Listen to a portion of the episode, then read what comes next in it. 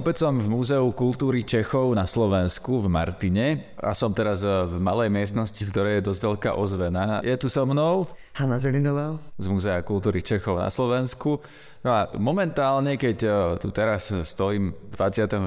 februára v tejto miestnosti, tak práve tu končí e, výstava o tvárach českej krajanskej komunity na Slovensku. Skúsme si o nich veľmi stručne povedať, ani možno nie o tých eh, presných ľuďoch a tvárach, to sú naozaj ľudia vo veku 50-60 eh, rokov, mnohí, eh, ktorí sú teda zjavne Česi žijúci na Slovensku, ale ja mám pocit, že na Slovensku nevnímame tú českú menšinu ako nejakú menšinu, my tých ľudí asi vnímame ako proste všetkých ostatných. Tak čím sú špecifickí Česi žijúci na Slovensku? Do akej miery vôbec sú nejaká ucelená komunita alebo menšina? Oficiálne a úradne vznikla Česká menšina na Slovensku 1. januára 1993, kedy sa vlastne rozdelila Československá federatívna republika, kedy sa Slováci v Čechách stali menšinou slovenskou a Česi na Slovensku menšinou českou. České obyvateľstvo, alebo obyvateľstvo územia Čiech bolo na území Slovenska ťažko povedať odkedy, už od, od, hovoria historici od Veľkej Moravy. Vieme o väčších migračných vlnách, vieme, že tu boli husiti bratríci, ktorí ale boli veľmi rýchlo splynuli s našim obyvateľstvom, pretože však český jazyk, česká kultúra nám bola veľmi blízka.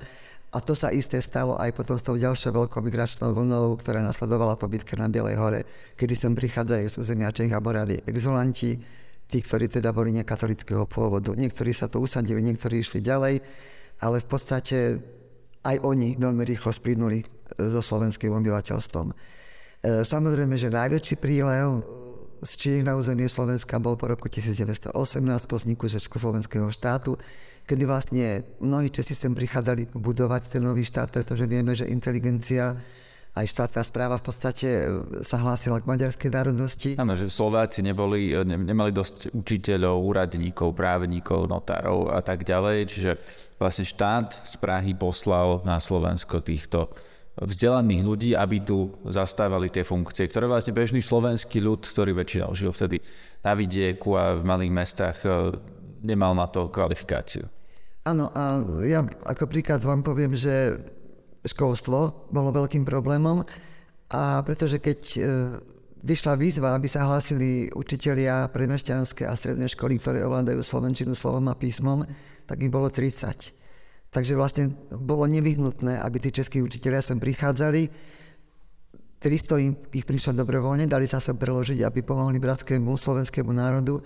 Ostatní tu dostávali umiestenky. Že jednoducho im Zemská školská rada oznámila, na ktorú školu, kedy majú nastúpiť. Takže väčšina učiteľov od stredných škôl vyššie e, boli potom roku 1918 Česi tom čase áno, veľké množstvo pedagógov na uh, mešťanských a stredných školách boli Česi. Však vlastne vieme, že aj vysoké školstvo vznikalo s významnou pomocou českých osobností. S Československom je jasné, že sem prišlo viac Čechov, uh, napríklad tých učiteľov, úradníkov a tak na začiatku Československa, ale pokračovala táto vlastne česká migrácia na Slovensko. Vieme, že teraz je to naopak, že skôr Slováci tu do Čech, ale že česká migrácia na Slovensko tým, že potom pokračovalo Československo po druhej svetovej vojne? Alebo to známe Češi peši do Prahy, čo tu ľudáci vykrikovali na uliciach, pohodujúce hlinkové gardy Niektorých aj vyhnali a tí ľudia sa potom už nevrátili. Malo to svoj vývoj, pretože keď bolo ščítanie ľudu ešte podmienka Rakúsko-Uhorska, tak bolo asi 7 tisíc ľudí, ktorí sa prihlásili k Čechom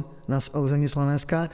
Po roku 1918 to bolo 70 tisíc ľudí a to číslo postupne narastlo až na temer 100 tisíc.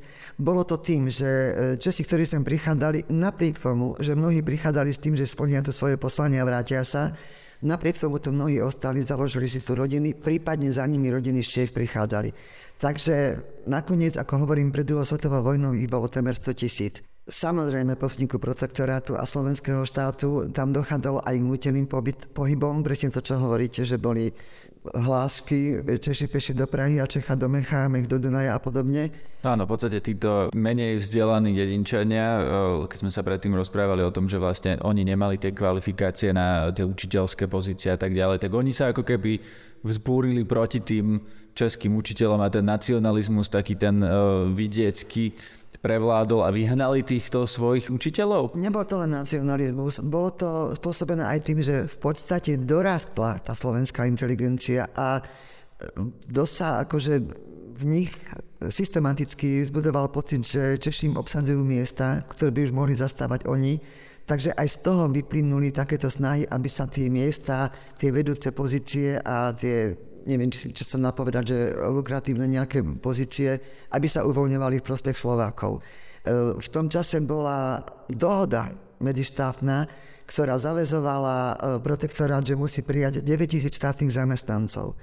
A štátni zamestnanci boli napríklad aj učitelia. A to dokonca Pavol Čarnogurský, otec, vieme, politikov čarnogurských, ktorý teda netrpel sentimentom voči českej, e, českej národnosti. On, on sám bol ľudák, dokonca poslanec. Chcel som to slovo povedať, áno.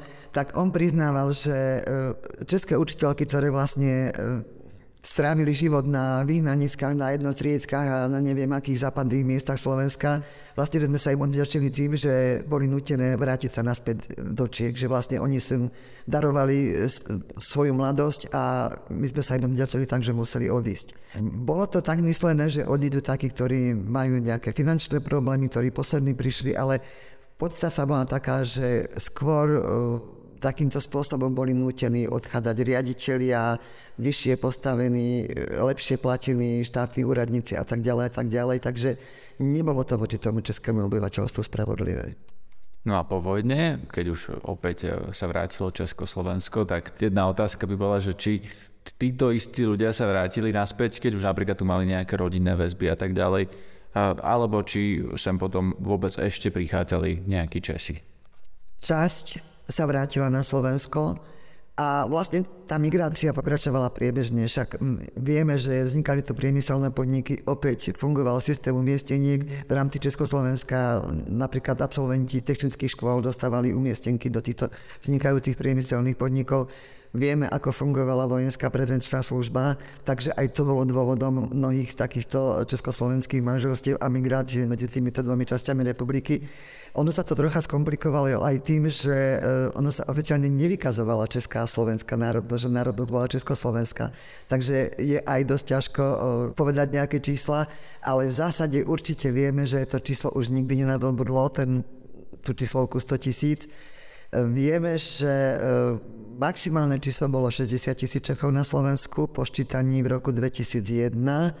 V roku 2011 to bolo 30 tisíc a pri poslednom čítaní to bolo tiež 30 tisíc, ale bolo to aj vďaka tomu, že sa mohla mm, deklarovať viacnásobná identita. Že si mohli deti zo zmiešaných manželstiev uvádzať a českú národnosť ako druhú a vlastne sa to zrátavalo ako rovnocené. Inak prečo to vlastne klesá? Tým, že tí ľudia jednoducho sú starší, zomierajú a že noví Česi na Slovensko neprúdia? Keď e, som sa rozprával s tými ľuďmi, ktorí boli pri vzniku Českého spolku, ktorý vznikol v roku 1994 po rozdelení republiky, pretože dovtedy Češi nemali nejaký dôvod sa na tomto princípe národnostnom združovať. Keď som sa ich pýtala, že prečo vlastne vznikali, vznikol ten Český spolok, tak oni mi vraveli, že boli tak narýchlo a nekvalitne príjmané zákony, ktoré sa týkali e, českého obyvateľstva na Slovensku, a že dokonca niektorí mali problémy v zamestnaniach. Ja dúfam, že sa nemýlim a dúfam, že hovorím pravdu, E, pokiaľ bol partner manželský z Čiech, tak ten slovenský partner mu musel dať oficiálne súhlas, že môže s ním žiť v jednej spoločnej domácnosti, čo už bolo vyslovene dehonestujúce. Takže, to o ktorom období sa rozprávame? No, o, o, o, po roku 1993. Aj tí, ktorí pôsobili v armáde, aj oni hovorili, že teda ani nie tak oficiálne, ale že v podstate sa diali nejaké takéto no, diskutabilné situácie a oni z toho pocitu ohrozenia vlastne založili ten Český spolok, aby vedeli spoločne riešiť tú situáciu Čechov na Slovensku. Vieme... Oni boli ohrození takým tým nacionalizmom v 90. rokoch, keď vlastne sa tu zakladala republika a... To boli skôr existenčné problémy. Nacionalizmus, určite aj to sa vyskytlo, ale tak to sú individuálne záležitosti, ale skôr existenčné, lebo hovorím hlavne tí, čo boli v armáde, oni to ich postavenie bolo veľmi neisté. neisté. Však boli príslušníkmi iného štátu, pokiaľ sa deklarovali ako Češi. A zvolili si Českú národnosť, lebo to bol ďalší problém. Že vlastne sa mohla iba jedna národnosť deklarovať. Čiže vlastne armáda Československá, keď sa rozdelila, tak niektoré posádky zostali na Slovensku a v tých posádkach boli českí vojaci, českí občania. A to sa ako vyriešilo? Ľudia sa odsťahovali naspäť alebo zostali členmi slovenskej armády? Individuálne bolo tam veľa možností, zrejme to záležalo na tej ktorej posádke, alebo ako by som nazvala, že bolo to naozaj rôzne a hovorím, bola snaha riešiť tieto veci spoločne a spoločne čeliť tej situácii, ktorú oni nevedeli predvídať, že nevedeli, čo vlastne z toho vyplynie. A ešte tam bola jedna vec, že pri tej najstaršej generácii, že oni si pamätali ten rok 38-39 a obávali sa, nevedeli, že kam až tieto vzťahy zajdu. No a prečo ich e, dneska je, prečo klesá teda počet Čechov na Slovensku? E, mladšia generácia Jednak si myslím, že nemá takýto sklon k organizovanosti, že nemajú nutnosť byť e, nutne členom teda nejakého spolku. A ja stále hovorím, že tá blízkosť českého a slovenského jazyka je síce úžasná, ale z tohto hľadiska kontraproduktívna. Že mladšia generácia nemá pocit, že sa nevie dostať českej kultúre, že bez problémov, hej, dá sa cestovať, e, české vysielanie, české knihy, české časopisy Takže nie je nutné takýmto spôsobom deklarovať tú svoju príslušnosť českému národu. Takže tým asi podľa mňa aj ten počet ľudí, ktorí sa hlasia českej národnosti, prípadne ktorí sa organizujú v českých spolkoch, takýmto spôsobom klesa. To rozumiem, len tam je asi rozdiel v tej organizovanosti, v tom, či sa prihlásite v nejakom tlačive a v tom, že napríklad akým jazykom doma sa rozprávate. Lebo napríklad e, pri tých zmiešaných manželstvách často sú také postrehy, alebo to počúvam, že um, keď Slovák sa presťahuje e, do Česka, tak začne hovoriť e, po česky, ale naopak to veľmi nefunguje. Aj my máme teda v meste, kde som sa narodil rodinu, kde vlastne pán je Čech a žije tam už asi 50 rokov, ale stále hovorí po česky normálnou češtinou, českou a nie je vôbec poslovenčený. Čím to je? Ono je to zase individuálne. Ja stále hovorím, že radšej peknou češtinou ako nejakou nepeknou slovenčinou. Je to individuálne. Niekto to dostane príkazom, že musí hovoriť v práci, dajme tomu po Slovensku. Viem aj taký prípad ale ja zvyknem ako príklad uvádzať môjho otca, ktorý si myslel, že hovorí po slovensky. Že jednoducho nikto to nedokáže, že nemá taký talent, aby tú druhú reč zvládol perfektne. No a zase, čo sa týka Slovákov v Čechách, tak my sme tak s jedným mojim kamarátom hovorili, že darmo je to, je to jasné, že Slováci sú lepší na jazyky. že sú lepšie po česky ako Češi na Slovensku po slovensky. Ale keď počúvate takého Andreja Babiša, tak počujete tam na tú ten slovenský prízvuk, on aj keby sa akokoľvek snažil, tak sa prvou vetou prezradí. To je to o tých individuálnych danostiach, že on mi možno aj chcel, ale asi na to nemá. Nie, že asi nemá na to jednoducho. No a teda na Slovensku poznáte Čechov, ktorí sa naučili dobre po slovensky a rozprávajú po slovensky? Samozrejme.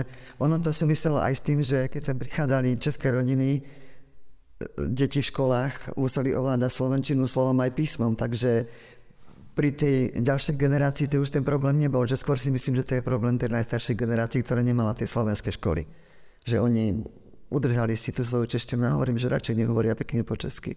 Viete, ja, aj také, my tu máme český spolok v Martine a mnohí Češi si ani neuvedomujú, že plíne prechádzajú z češtiny do slovenčiny. Bola do českého spolku a pani predsednička hovorí, že rozhodla som sa, že na skúzi budeme mluviť česky povedala vítam vás a asi tretia veta už bola po slovensky. A ja som jej potom vravela, že prečo si hovorila po slovensky? Ja som hovorila po slovensky, oni si to neuvedomujú. V najlepšom zmysle slova, že naozaj už sa to tak zautomatizovalo, že mnohí si to neuvedomujú, ten prechod medzi češtinou a slovenčinou. A naopak zase mladí ľudia napríklad v Prahe alebo uh, niekde, kde sa stretávajú slovenskí študenti, tí mladí s tými českými študentmi, No, tými tiež 18, 19, 20 ročnými, tak uh, nastáva to, že tí Česi tej Slovenčine prestávajú rozumieť, pretože už nemajú slovenskú televíziu, alebo teda kedysi Československu. Mladí Česi nečítajú po slovensky, nerozumejú základným slovám, ja neviem, keď poviem ceruska, tak mladý Čech nevie, čo to znamená. Čím to je? Tie jazyky si nie sú také podobné, ako sme si mysleli, že sú? Mne to je strašne ľúto, lebo ja som už aj zažila také, že bol návrh, že môžeme sa rozprávať po anglicky, aby sme si lepšie rozumeli medzi Čechmi a Slovákmi.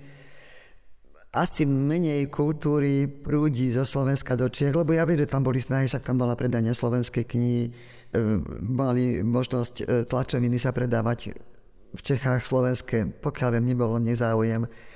Ja si myslím, že tá česká spoločnosť sa tak trocha viac orientuje na západ, že my ako keby sme pre nich prestali byť zaujímaví.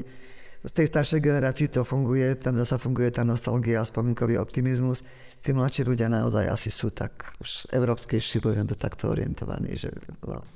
Chápem, že oni ako keby nemajú prečo prísť do styku so Slovenčinou, ale tá otázka bola, či tie jazyky si naozaj nie sú až také podobné, ako sme si mysleli. To je len zvyk, že my sme tu e, vnímali české televízie, alebo teda dodnes vnímame české televízie, české knihy, český kontext, české titulky, keď sú vo filme, tak ja si vlastne neuvedomím, že sú české, ale naopak to nefunguje, že tí mladí Česi to nemajú a nemajú to preto, že uh, vlastne sa s tou Slovenčinou nezžili a teda z toho mi logicky vychádza, že tie jazyky vlastne vôbec nie sú až také podobné, že majú rozdielne slova, akurát že my sme si zvykli na tú češtinu a sme sa ju ako keby naučili vnímať pasívne. A keď to z druhej strany nefunguje, tak eh, logický záver z toho je, že tie jazyky nie sú až také podobné. No však vieme, že kedy si bola snaha, aby bol jeden jazyk. Zrejme to bude tak, že nie sú až také podobné, že ten základ slovnej zásoby, napriek tomu, že Slovenčina prebrala veľmi veľa výrazov zo základnej českej eh, slovnej zásoby, tak asi to naozaj nie je až také nevedela by som odhadnúť percento, že ako je to so slovnou zásobou. A možno je tam predsa fakt aj trocha tej vôle a tej snahy porozumieť, lebo ja si myslím, že keď niekto chce tak tej slovenčine rozumie, že Myslím si to. Inak formulovaná otázka, keby sme mali teraz štát s Poliakmi, tak o 100 rokov budeme všetci rozumieť polštine a oni nám? Ja polštine rozumiem. Neviem, polština je predsa len troška iný prípad, že to je asi predsa len pre nás trocha ťažšie. Ja si stále myslím, že najbližším jazykom nám je čeština a mne to je tak ľúto, keď sa prekladá česká literatúra do slovenčiny. Nie je to zase až také časté našťastie a viem, že som bola dosť poborená, keď som sa dozvedela, že myslím, že uh, Hečko prekladal, nie František, ale jeho brat, prekladal Švejka do slovenčiny. A ja som, mňa to tak preto poborilo, hovorím, že my sme jediný národ na svete, ktorý tomu Švejkovi rozumie v originále a my sa toho ideme vzdať. Viete, ono, keď sa zaoberáte českou menšinou, je tu niekoľko problémov. Jednak je to pomerne mladá migrácia, tým teda, že to bolo hlavne po tom roku 1918, a jednak e, Češi sa usidlovali po celom území Slovenska, pretože sa usidlovali práve v administratívnych centrách, keďže prichádzali v súvislosti s budovaním aj tej administratívy. Takže my pri tom našom bádaní máme dosť veľký problém a keďže sme muzeum, tak samozrejme sa musíme hlavne snažiť o to, aby sme získavali predmety. A dosť sme si museli teda e, nájsť nejakú takú líniu, že čo vlastne ideme zbierať, čo bude vytvárať náš zbierkový fond, pretože tá téma tej materiálnej kultúry sa minimálne odlišovala od tej materiálnej kultúry majority. No, no veď to, že čo je vlastne kultúra Čechov na Slovensku? Ja to zvyknem hovoriť, že keď si vykúpite e, české noviny alebo českú knihu, tak je to česká kultúra, ale keď si Čech na Slovensku kúpi nejakú knihu, tak to je kultúra Čecha na Slovensku. E, nie, v podstate my sme to potom definovali tak, že e, zbierame predmety to, s vyobrazením symbolov československej štátnosti, predmety, ktoré súvisia s Tomášom Garikom Masarykom a členmi jeho rodiny, ale získavame aj predmety, ktoré e, svedčili o spôsobe života Čechov na Slovensku. Vieme, že tam boli odlišnosti hlavne, dajme tomu, spolkovej činnosti vo využívaní voľného času. To vám opäť skočím do reči, lebo e, pri tom Masarykovi to už sme uh, si hovorili v minulom uh, diele tohto podcastu a vlastne naši posluchači si to môžu nájsť v archíve, že prečo je tento dom spojený s Masarykovcami a ako.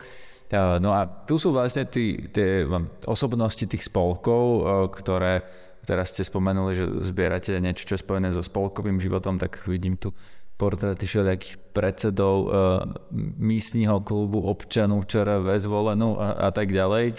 Uh, táto výstava, ako som už povedal, končí. No, vlastne tie tváre týchto miestnych predsedov tu už nebudú. No, čo bude následovať? Čo tu vystavíte ďalej? No, ako som ja spomínala, tým, že expozíciu venujeme manželom Horákovcom, tak e, my sa výstavami snažíme priblížiť e, pôsobenie významných českých osobností v prospech Slovenska, všeobecne významné české osobnosti, udalosti. A táto výstava je venovaná e, tým, ktorí sa v súčasnosti snažia o to, aby príslušníci českej komunity Českej menšiny na Slovensku, aby si udržiavali svoju identitu, svoj jazyk, svoju kultúru. E, v našej výstavnej činnosti e, nie sú všetky výstavy našou aktivitou, aj keď teda väčšinu si pripravujeme sami ako výsledok svojej činnosti, ale my spolupracujeme naozaj s mnohými inštitúciami, hlavne v Čechách. Spolupracujeme s Masarykovým ústavom Československej Českej akadémie vied, spolupracujeme s múzeom Masarykovým e, v Rakovníku. Proste snažíme sa všetkými možnými kanálmi a spôsobmi tú českú kultúru sem na Slovensko priniesť a snažíme sa vlastne byť aj pre tú českú komunitu takým nejakým majakom, že vlastne tu sa môžete oboznámiť s tým, čo je určite aj pre vás veľmi dôležité a čo chceme, aby sa teda dozvedela o českej kultúre aj slovenská majorita. Takže aj nejakým miestom stretávania sa ste pre tých eh, vlastne Čechov žijúcich na Slovensku? My sa o to snažíme a my aj spolupracujeme myslím si, že so všetkými týmito českými spolkami, ktoré sú tu reprezentované na tejto výstave. A e, to by som ešte mala asi dodať, že nie sú to len výstavy, ktorými ich oslovujeme, ale my tu robíme prezentácie kníh, robíme tu proste rôzne kultúrne podujatia. Napriek tomu, že máme maličký priestor, tak sa veľmi snažíme, aby bol využívaný. Ak sa máme baviť o tom, čo nás čaká v budúcnosti v tomto roku 2023, po tejto výstave bude nasledovať výstava, ktorá má taký hrdý názov pod krídlami Sokola a bude venovaná fenoménu sokolstva.